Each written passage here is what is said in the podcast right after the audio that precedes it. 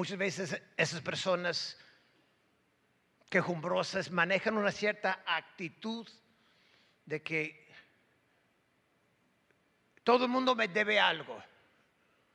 Dios me debe, la iglesia me debe, el pastor me debe, su esposa me debe, mamá me debe, papá me debe, el gobierno me debe.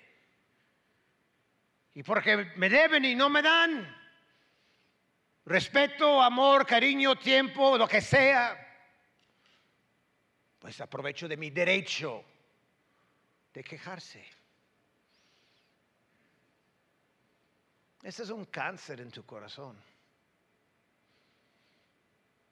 Yo trato de siempre recordar que nadie me debe a mí nada.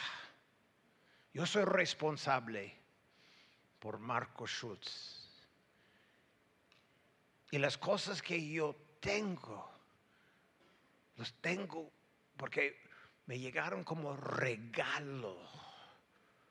No porque yo era bueno y mucho menos porque alguien me debía algo. Otra cosa de un servidor, yo no quiero fijarme en lo que no tengo.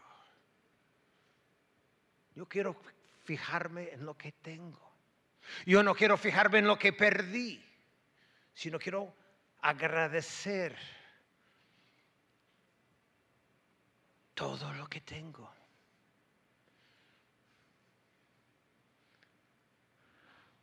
Hace algunos añitos, nuestro nieto, una chica más grande, falleció en un accidente muy raro.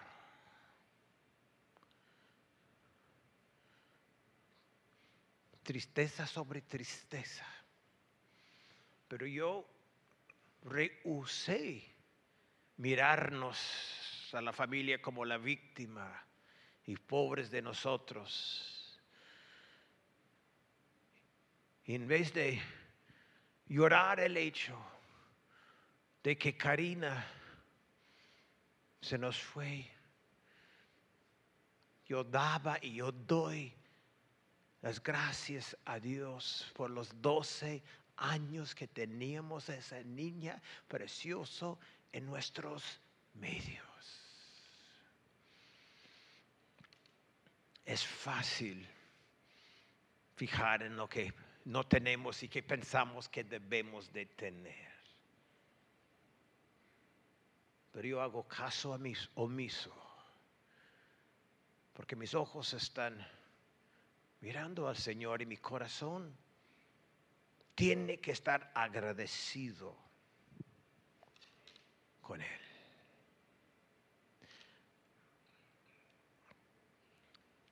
Ahora, si tú eres una persona ingrata, una persona que no que se queja y no, no es persona que da gracias.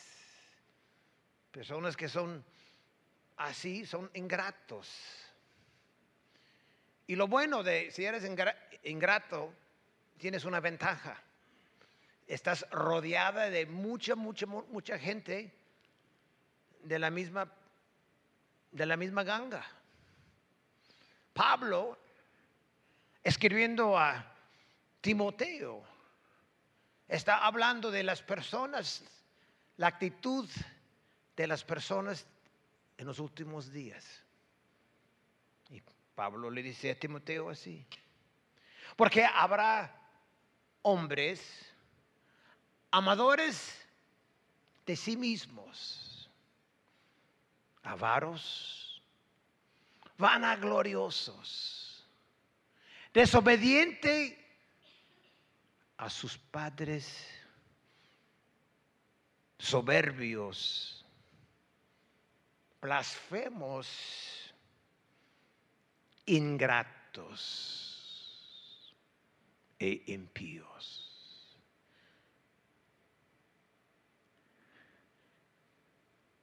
Qué mala onda ser agrupado con esa gente. Te invito a examinarte. ¿Eres una persona quejumbrosa? ¿Que te gusta hacer notario tus quejas? ¿Que sientes que todos te hicieron mal a ti? ¿Que Dios te hizo mal a ti? ¿De pobre de ti?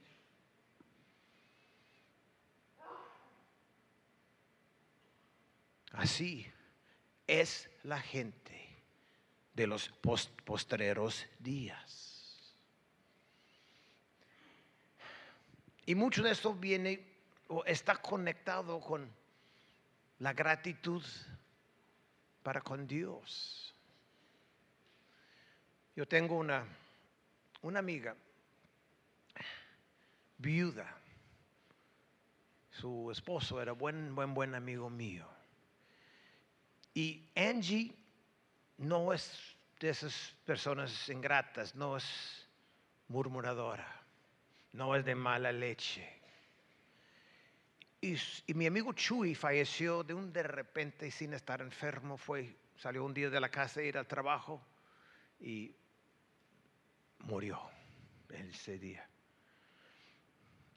En cuanto supe ese mismo día, dos, tres horas después llamé a Angie.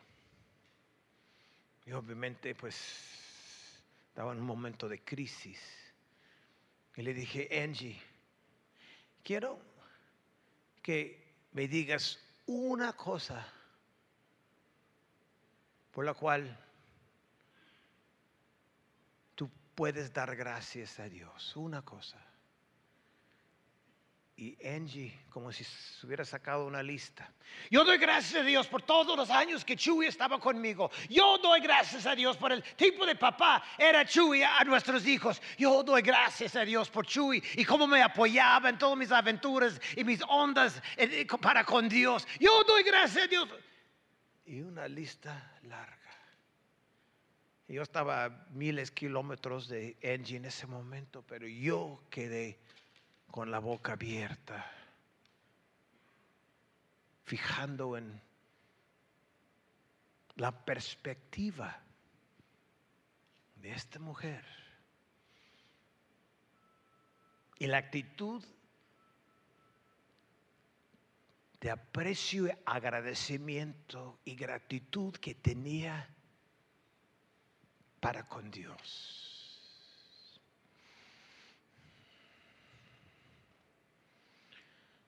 Hay tres cosas que me impactan de la gratitud.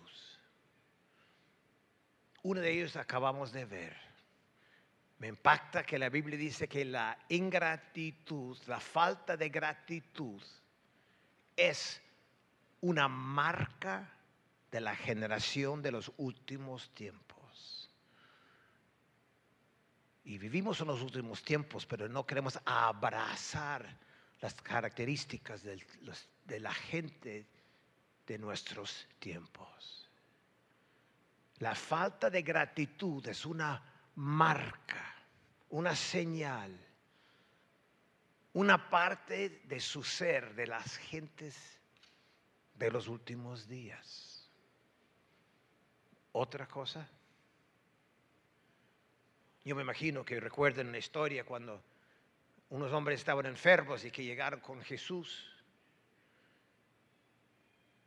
Tenían, no sé, sida, cáncer, COVID, no sé. Pero llegaron con Jesús y Jesús dijo, pues vayan, vayan al templo, hablen con el sacerdote y hagan los ritos que se tienen que hacer. Y los diez hombres empiezan a obedecer y caminar como andaban enfermos, no caminaban muy bien. Y de repente, mira, mira, wow, y tú también, mira, los diez parejos, todos sanos, nada de lepra, wow, y se van corriendo, quién sabe dónde, con sus esposas, con sus hijos, qué sé yo, excepto uno, y uno da la vuelta y se postra delante de Jesús y le dice, gracias, gracias, gracias. Y Jesús dijo,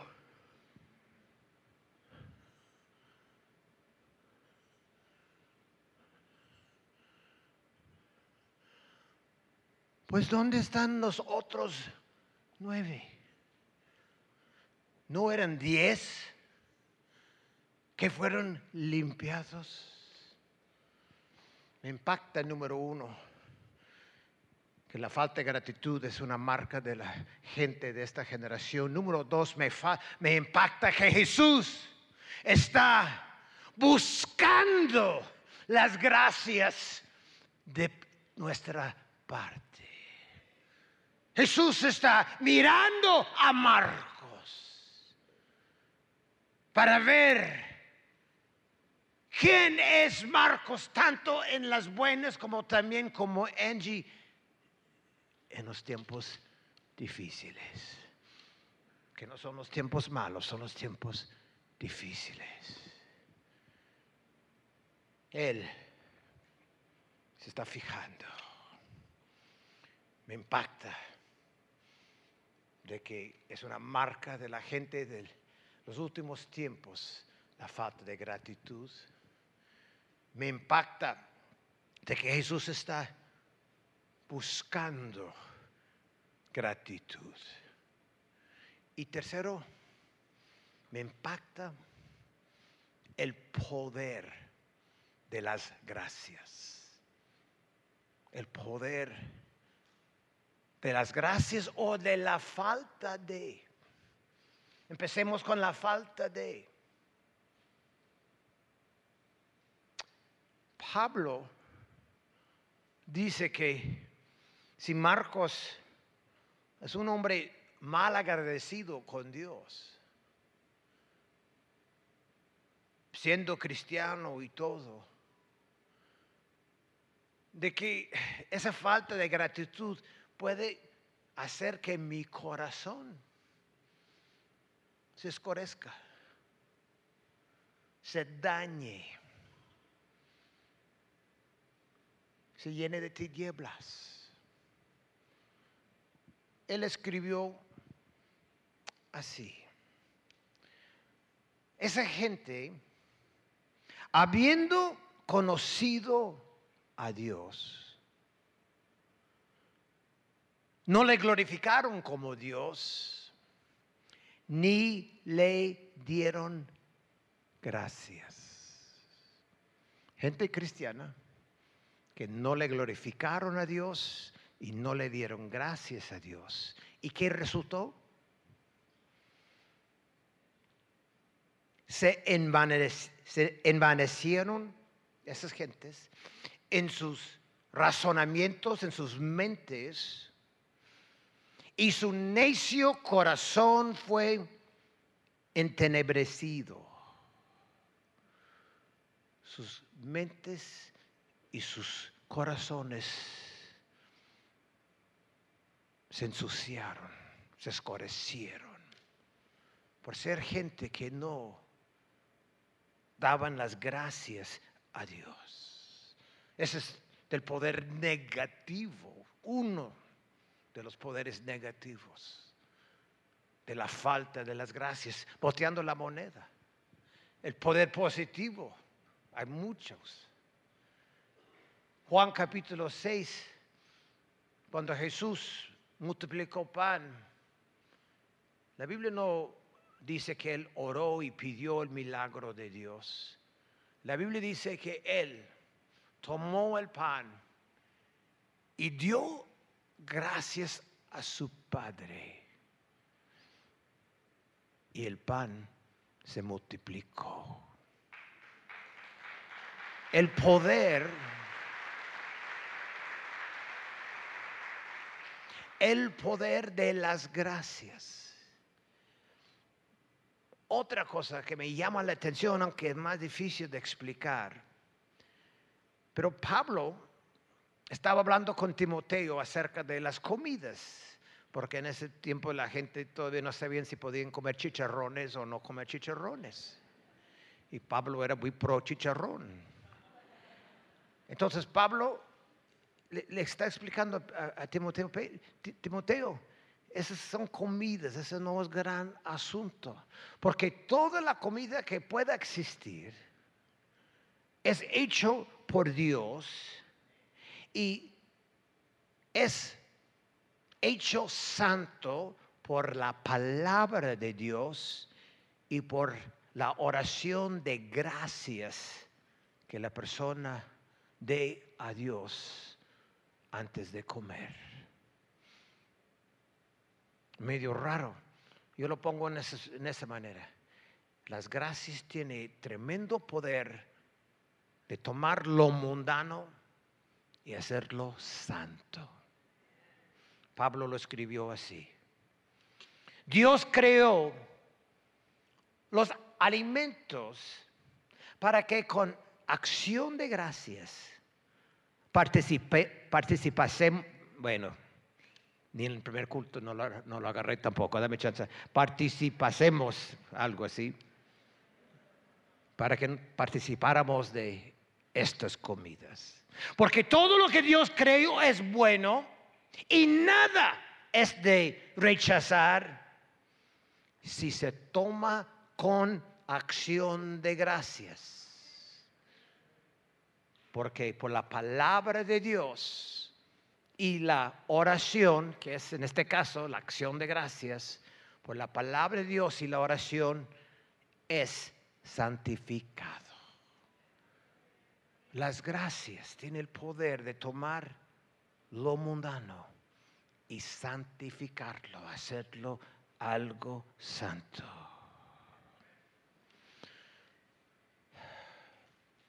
Otro efecto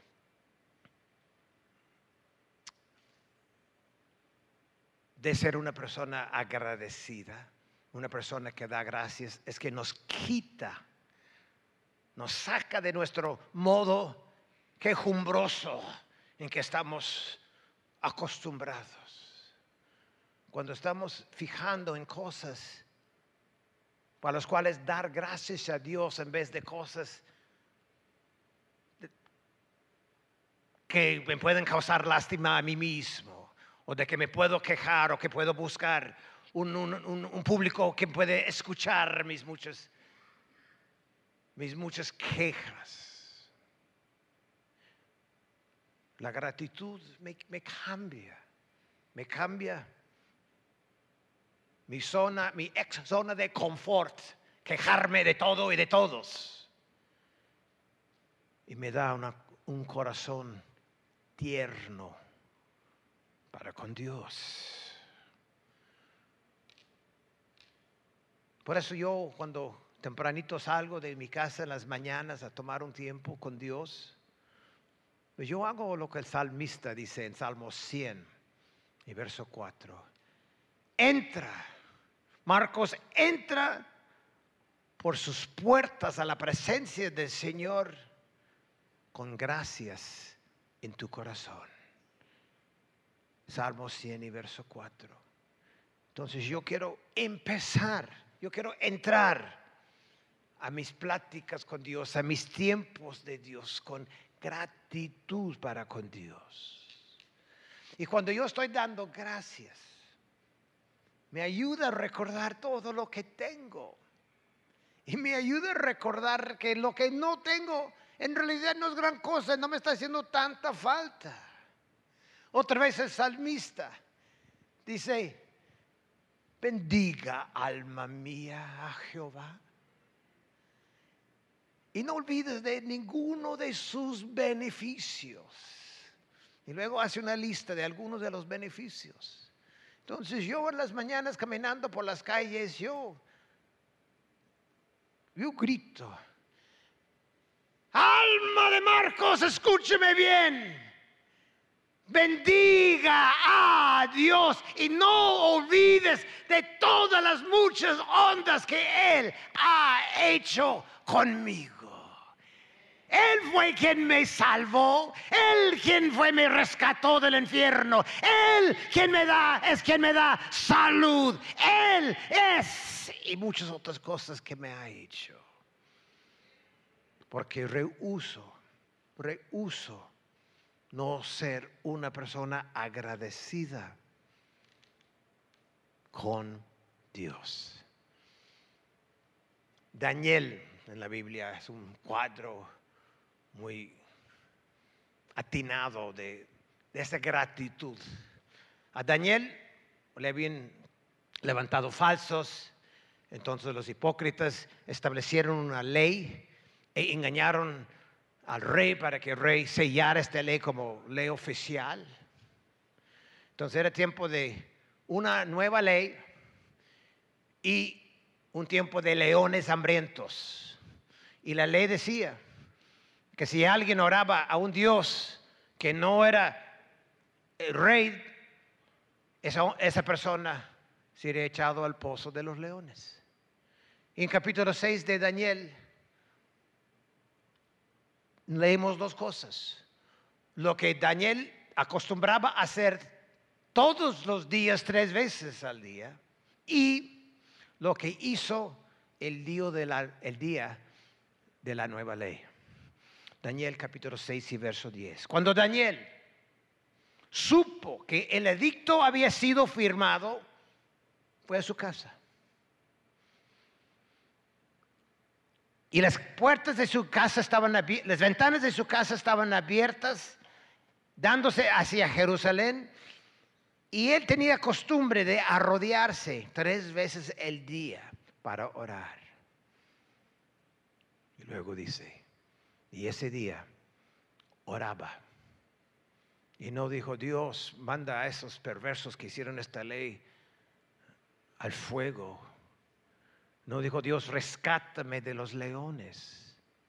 No dijo Dios, sácame de aquí. Oraba y daba gracias delante de su Dios, como él, como lo solía hacer antes.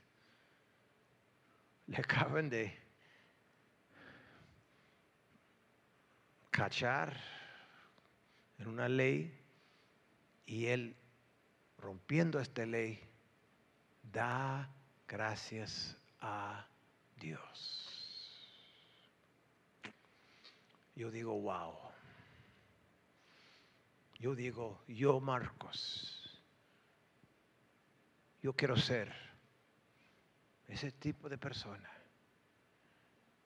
que si me quites todo lo que yo tenga, yo no estoy nada de, ni desnudo ni vacío, sino lleno de seguridad y confianza en Dios y que yo le dé las gracias a Él, quien las merece.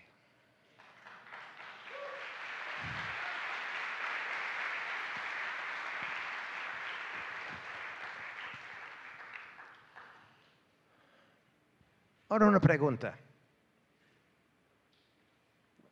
Que si Dios maneja hambre, que si Dios tiene hambre a veces. Mira, mi hijo, Oliver, este, va a pasar y él va a tomar el papel de Dios. El salmista, en capítulo 50, dice, si yo tuviese hambre, entonces les presento por este rato, Dios, toma el lugar en medio, tú eres Dios, adiós.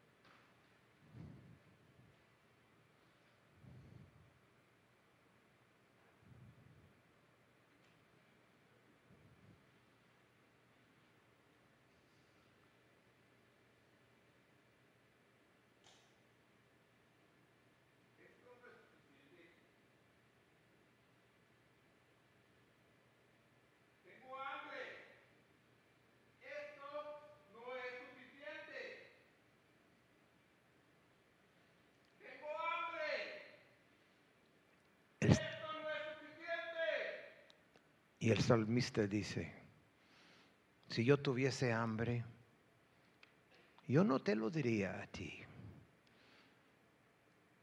¿He de comer yo carne de toros o de beber sangre de machos cabríos?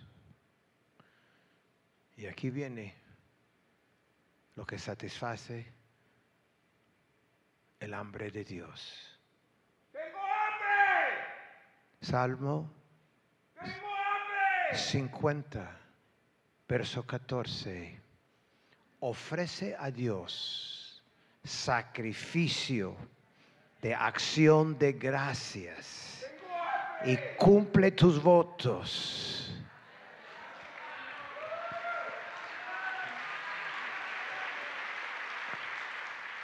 Den gracias, no Oliver, den gracias a Dios por ciertas cosas, las cosas que tú quieres, y así satisfazcamos su hambre. Una, dos, tres, gracias a Él, dale. Por cosas específicas, Señor. Dale gracias a Dios por cosas específicas. No gracias, sino gracias Señor porque tú esto y gracias, gracias Dios porque. Oh Señor, yo te doy las gracias que mi esposa no tiene cáncer, Señor. Y yo te doy gracias que la adopción, Señor, está cerca. Y yo te doy gracias porque tú eres Dios fuerte y poderoso, Señor. Yo te doy gracias porque tú eres bueno conmigo, Señor. Te alabo. Tú eres el chido, Señor. Tú eres el bueno. Tú eres el fiel, Señor. Te alabo, te amo y estoy contigo agradecido.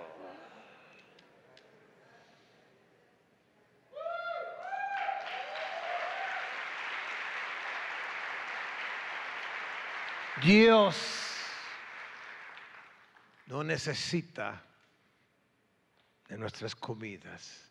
En ese mismo salmo él dice, pues yo soy el dueño de todo y todo, toda su plenitud. Pero Dios tiene hambre de que la gente le adoremos y que le agradecemos. En opinión de Marcos está muy conectado cómo somos con la gente y cómo es nuestra actitud con Dios. Quizás no nos quejamos con Dios tanto, nos quejamos con las gentes, pero todo viene de un corazón mal agradecido, un corazón egoístico, egoísta, un- una perspectiva no cristocéntrico del mundo, sino Marcos céntrico. Todo debe de girar alrededor de mí. Entonces, para cerrar, te doy cuatro sugerencias. Número uno, que no pienses y no digas que tu vaso, no mires a tu vida como un vaso medio lleno. Pero tampoco no pienses que tu vaso está, perdón, no mires a tu vaso como dice la gente medio vacío. Y la gente dice, di que es medio lleno. Pero yo digo, no, no es ni medio vacío ni medio lleno. Tu vaso se está rebosando. Estás tú lleno de Dios. La presencia del Espíritu Santo de Dios está en tu vida. Número dos, no te claves en lo que no tienes, sino estés agradecido por lo que sí tienes. Número tres, vive la vida con la actitud de que todo lo que tú tienes es un regalo de Dios. Nadie me debe a mí nada. Y lo que no tengo, estoy bien sin ello. Cuando Pablo, en su famoso verso, que cuando dijo, todo lo puedo en Cristo que me fortalece, estaba hablando no importaba si tenía dinero o no tenía dinero, le daba, le daba igual. Él todo podía, con mucho o con poco. Entonces, número tres, considera todo lo que tú tienes un regalo. Nadie te debe nada.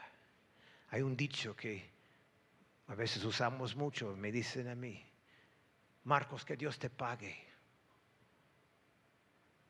Ay, jole, cómo me choca. No, muy en serio. ¿Quién soy yo? De que Dios me va a pagar a mí. Dios me debe a mí. Si alguien debe en el cuadro, es el que recibió la, el perdón de pecados por la gracia de Dios. Todo lo que tenemos es un regalo. Nos fijemos en lo que tenemos y no en lo que no tenemos. Y número cuatro, forma el hábito de entrar a sus puertas con acción de gracias. Te damos gracias, Señor. Eres tan buenísima. Onda con nosotros. Amén.